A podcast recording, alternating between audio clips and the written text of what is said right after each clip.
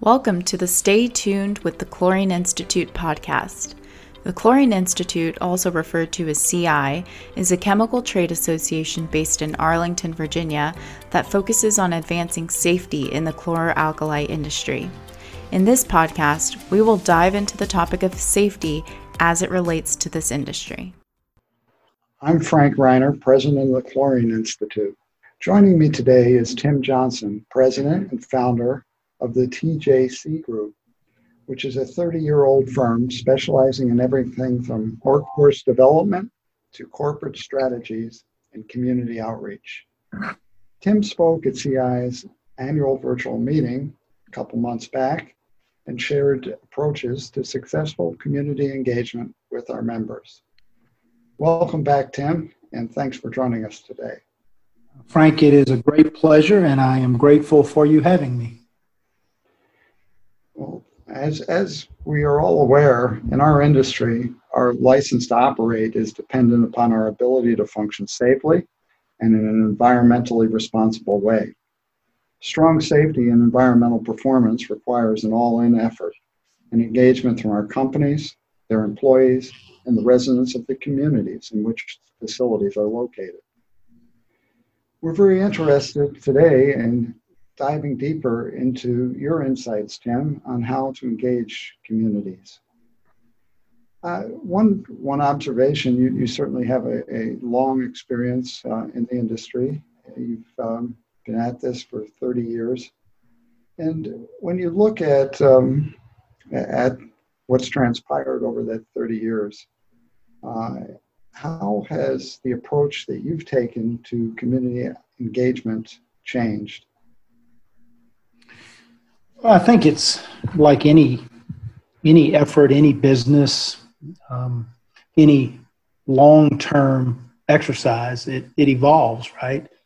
Mm-hmm. And so, uh, I can remember when when I first got into the community engagement, communications, public affairs arena. Um, I, I didn't really understand that much about what I was doing then either. But as we worked with the petrochemical industry, what we knew at the time, 30 years ago, was that the biggest issue on everybody's mind was the environment. And there was a significant group of activists at that time that were concerned. And it appeared, though, that the more we communicated and the more transparent and open these facilities and their leadership um, were to the communication with the community that the activism began to sort of wane a little bit. We, we saw that communities began to understand how much effort the facilities were putting into their environmental performance, their safety performance, their risk management planning. And what, what we saw was a significant decrease over time in the overall activism. Social media has changed all that, and it has given a platform to individuals who uh, might have otherwise not had one in terms of sharing their information, sharing their negative opinions about industry, engaging others. It's like a lot of other things in our society, right? That that uh, we have become so polarized. But I think more than anything else in the 30 years that I've been at this, Frank, that it is social media that has really changed the game and, and sort of reintroduced a level of activism that we have not seen in quite some time. Uh, so, social media is a relatively new phenomenon, and um, how how do you advise organizations to to use social media in a positive way? Uh, to to advance that community engagement? Well, we talk about in our firm and with our clients, we talk about being able to to respond to and answer four questions relative to all of their stakeholders. And when I say all of their stakeholders, I'm I'm talking about their neighbors, civic organizations, grassroots leaders in their community, elected officials that are critically important, both on the, the, the state and local level, schools and educational institutions, local first responders, and yes, activists. And we say, relative to all of those stakeholders, we need to be able to answer four questions. And they're pretty simple Do they know us? Do they understand us? Do they trust us? And then finally, do we understand them? And, and for each of those questions, we have a, a series of things that we have to check the box on. Um, and and if we can we can work in the direction where you know if we say for instance do they know us? Are we consistent? Are we communicating with them regularly? Do we tell them what we make and how important it is to society and quality of life and do we share information about our emissions and our and, and our safety programs and our environmental programs and all of the things we do? And are we doing that consistently? And i'm and what i generally say there not just when we have a need that we go out and communicate but are we doing that regularly? And there are a lot of elements to that. And so um, i say we use social media in a positive way to help our stakeholders know us, understand us, trust us, and bridge the communication gap so that we can better understand them, what really matters to the stakeholders. Because I think it's a little bit different depending on what, what role you play in the stakeholder community. Okay. So, if, if you had to identify what the keys to successful community engagement are in the current environment, uh, what, what would you say is most important? Those things. I think it's consistency and communication, it's complete transparency, it's really working to build trust with your stakeholders um, so that that, doesn't mean they're always going to agree with you, but they know that you're telling them the truth, no matter what the circumstance is. And then when we say working to understand them, you know, if, if I'm talking about the activist community, then I know that what's most important to them generally is the environmental performance.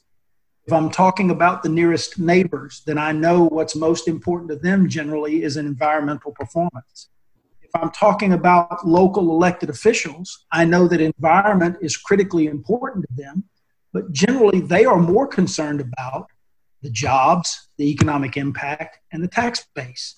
And so, you know, building those elements to ensure that communication is clear and, and, and making it specific to each of those stakeholder groups I think is is part of how the, the communication and community engagement plan has to be structured. Um, you you talked about at, at activists several times, and yes. um, you know that sounds like uh, you see that as really engaging them as a, a key part of successful community engagement.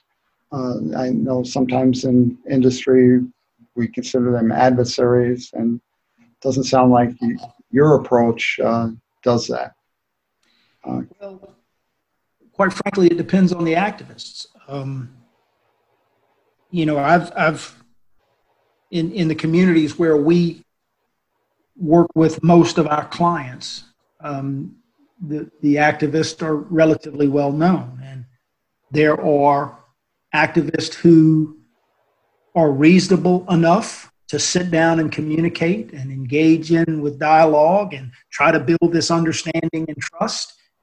And there are others that you come to a relatively quick conclusion that you're wasting your time dealing with them because they have no they have no desire to be positive in any kind of way their their one goal is to just be anti everything and hammer the industry, and they would like to see us go away.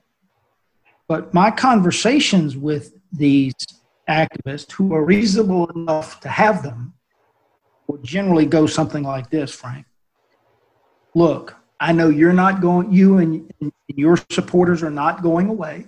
you play a critically important role in help helping to hold our feet to the fire.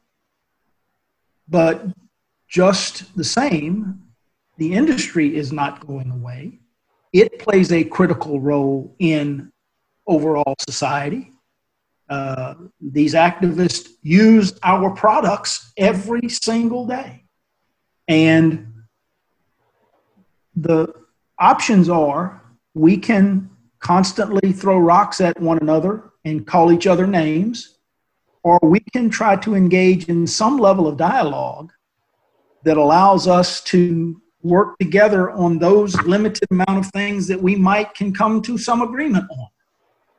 And that has actually worked in, in some ways with some activist groups. Now, as I said, there are others that that's you just you come to the, the conclusion that that's never going to work.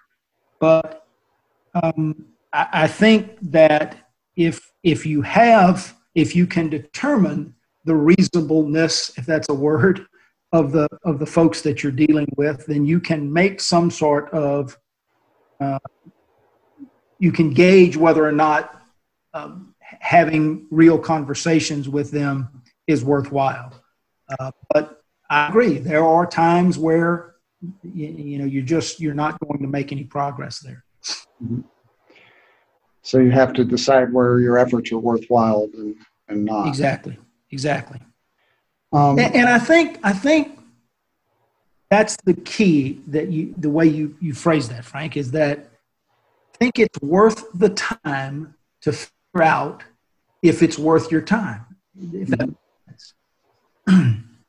Okay. Well, certainly um, engaging employees is something that's definitely worth your time, and um, those efforts um, though sometimes uh, people will take them as kind of like a corporate cohesion. And um, how do you how do you avoid that that impression and and get real buy-in from the employees?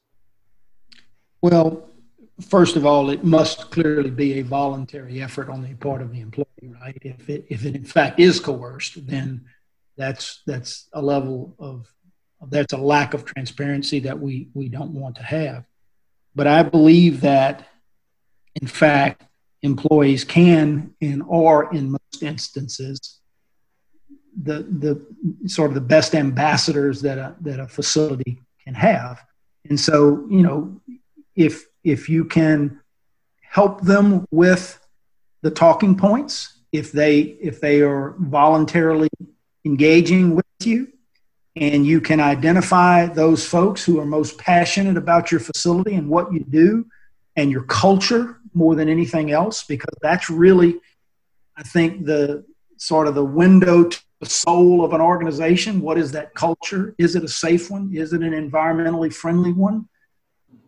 Um, then then i think you have to do it. I, I i don't know if you'll ever be in a situation where some activist will point at that employee engagement and say it was coerced. But I just think you have to be consistent with it. And you have to be consistent with it and utilize employees who have a passion about it, who understand the culture, and who are good spokespeople for that culture. Okay. Um, if, if you were going into a, a community um, where there and, and a company in a community where there's not been a real concentration on community engagement. Maybe it's a new facility, maybe it's an existing facility that just hasn't gotten there yet. How would you begin to um, build that engagement with the community? Well, we we start um, with identifying those those the, the individual players among the stakeholder groups who who are our neighbors and you know what what does our neighborhood look like what where how do we draw the circles around this facility to say these are our critical neighbor stakeholders. You know what is what is the what do those lines look like and and who are the folks that that fit into those lines? Is there a civic association or civic associations that are part of those neighborhoods? Who are our grassroots leaders? Uh, you know, who are the, the folks that are most engaged from a civic uh, standpoint there. We're going to identify and reach out to the elected officials immediately. We want to identify and reach out to the educational institutions and their leaders. We want to identify and reach out to local responders. And then lastly, we'll think about who the activists are and, and what the level of effort we want to put into those are. But we begin by just identifying those groups and starting to tell our story on a consistent basis. We want to show up at civic association meetings. We want to be engaged with the neighbors. We want to start a community advisory panel as part of our overall communication effort. Uh, we, we want to attend uh, city council meetings and, and tell our story there. We want to we want the elected officials to know who the manager is, who the human resource director is, who the environmental manager is, who the safety manager is, so that if they have specific questions about any of those things, they have a direct line of contact so that they can do it. And all of those efforts are focused around answering those four questions Do they know us? Do they understand us? Do they trust us? And do we understand them? It takes time and it takes consistency of effort to do it. But those are the immediate. We start by identifying those stakeholders and not just saying, well, but who are the people? Do we know the names? Can we identify those folks? And how we begin to build those relationships that help them know us, understand us, and trust us. Um, you you use the word trust a number of times, and um, you know that's that's one of the keys to building the engagement. Uh, but sometimes things happen in the course of, doing business where trust is breached. Uh, perhaps there's an incident, uh, a serious incident. Um, how, how would you go about rebuilding the trust in that, that case? Well, if I can be so bold, I will I'll disagree slightly with your premise. Okay if we have if we have done our job at that facility helping them to know us understand us and trust us then an incident as unfortunate as it may be is just another opportunity for us to build on those elements. In other words i think folks are smart enough to recognize that there is some risk reward level for everything that takes place. Is there some risk of having a petrochemical facility in our community? Of course there is. But there are also huge benefits to it. And if we have done our job building those relationships and building the understanding and the trust that we're talking about, then we ought to be able to communicate openly and honestly through an incident. And it gives us an opportunity to go and sit down with those community leaders and say, look, Here's what happened. Here's why it happened. Here's what we're doing to ensure to the greatest degree possible that it never happens again. What other questions do you have? And let's talk about it. Now, I will give you a perfect example of how this has worked. One of the facilities that we have worked with for almost 30 years in this, this Great Baton Rouge area a few years ago had a major explosion and fire, and a couple of folks died. But because that plant manager and his team had been so uh, visible and transparent in and with their community, the people actually rallied behind him, even though there was some environmental impact, even though there were a couple of deaths, even though it was a serious incident that got the trial lawyers scrambling for class action suits. This community sat down with him and said, How can we help you? Now, that would not have taken place if he hadn't done everything he had done in the years leading up to the incident but he had put enough goodwill in the bank that he could survive a major withdrawal.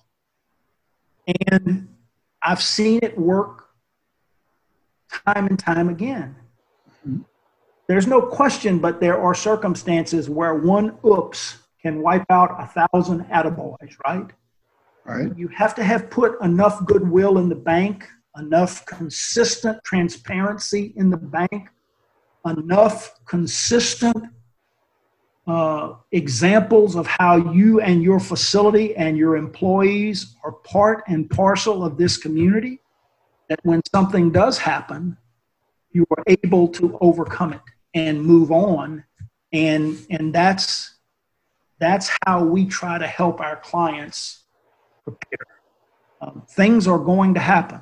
And when the community understands that, but also understands everything you're doing from a risk management standpoint and a best achievable control technology standpoint and a and a safety and emergency preparedness and emergency response preparation standpoint and all of the things you do when they clearly understand it and that's part of do they know us and do they understand us then that is what helps to build the trust that you need mm-hmm. Okay. Um, you mentioned uh, consistency a number of times, maintaining a consistent relationship. Certainly, there's uh, ups and downs in the business cycle. Uh, you have different uh, community leaders, different uh, business leaders uh, within the company. what are the challenges to, to maintaining that consistency, and how do you deal with that? Well, and I, I, I don't mean to use this term to the degree that it that it doesn't carry the significant weight that it should but it's it's got to be in the company's culture. It's got to be in their dna so that it really doesn't matter who the plant manager might be at any given time. It's it's what they do. And you know, we've seen plant managers come and go. We've seen leaders in these facilities uh, change places. But if the program is in place and the consistency is there and sort of the legacy of this is what we've always done is there, then I think you are able to sustain it. Uh, one of the things we do is as soon as a new plant manager comes into one of our client facilities, we are on the list to sit down with them and talk to them about the history of the engagement. And, and I, I don't mean their engagement with us, I mean their engagement with the community. And here are the things we've done, here are the things that we do on a regular basis, here's why it's critically important that we maintain it. And oh, by the way, this is the goodwill that it has it has is provided you and I've seen even post that meeting some variance in the commitment level of the leadership, but I've never seen it completely go away. And we were always able to sustain it through that through that change. Okay. Okay. Um, there's just one final question for you, uh, Tim. Um, we we've talked a lot about community engagement. Um, that's been the focus of our discussion today. Uh, we have people a lot of times confuse community engagement and public affairs. They're definitely related, but can you um, differentiate between those two? Yeah, I, and and look, there's no question but that in those two terms there is significant overlap, right? But when I think about public affairs, I'm thinking more about that as an element of your overall community engagement, right? Public affairs might mean you're doing some advertising at the baseball field, or you're sponsoring a team, or that you, um, you, you your public affairs group goes out and produces a newsletter, or they they provide lunch for some uh, you know, uh, senior living facility. I think that public affairs, just like a community advisory panel, is generally an element of your overall community engagement plan, mm-hmm. but there are slight differences there. Um, the, the, they help they help to answer those questions, right? Public affairs and, and that face in the community helps people to know us. They help it helps people to understand us. It may even help people to trust us when they see us doing it consistently. But but the community engagement is really bigger than just communications or public affairs or a community advisory panel. I think the community engagement is the is the totality of the effort. Okay. Well, I certainly appreciate uh, the insight that you've shared with us this afternoon, Tim. And um, I think you've uh, given us a lot of uh, insight into how to build an effective community engagement program and, and the important features of it. Uh, is there any uh, final comments you'd like to make? No, I just I just think that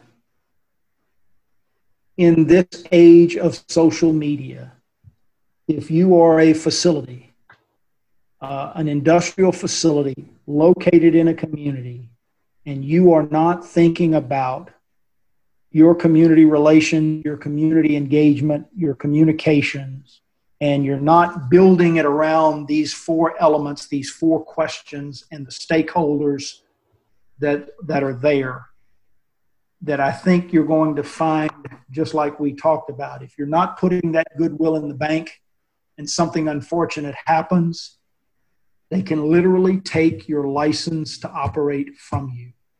Um, and, and, so it is, you know, from an overall survival standpoint, I believe, and I believe it's going to be even more important going forward, that every single industrial facility, every single petrochemical plant, refinery, manufacturing facility have some very specific community engagement and community uh, relations communications plan um, that is documented and is consistent. I think that's important. Okay. Well, thank you very much. We appreciate you joining us. Thanks, Frank. Thank you for listening to Stay Tuned with the Chlorine Institute. To find safety resources and information on CI, visit our website at www.chlorineinstitute.org.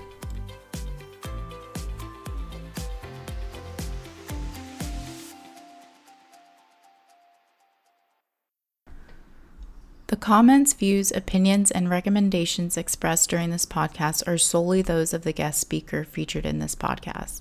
The Chlorine Institute, or CI, does not endorse, support, approve, recommend, or certify the comments of the guest speaker.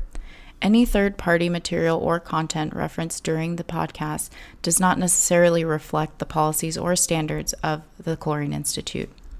CI assumes no liability or responsibility for the completeness and accuracy of the third party content. Any views and opinions expressed by the CI staff are those of the employee and do not necessarily reflect the views of the Institute.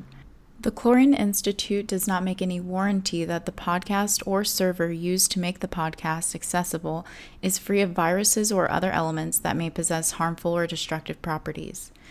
Any questions regarding this disclaimer should be directed to CI's Communications Coordinator, Raina Ely.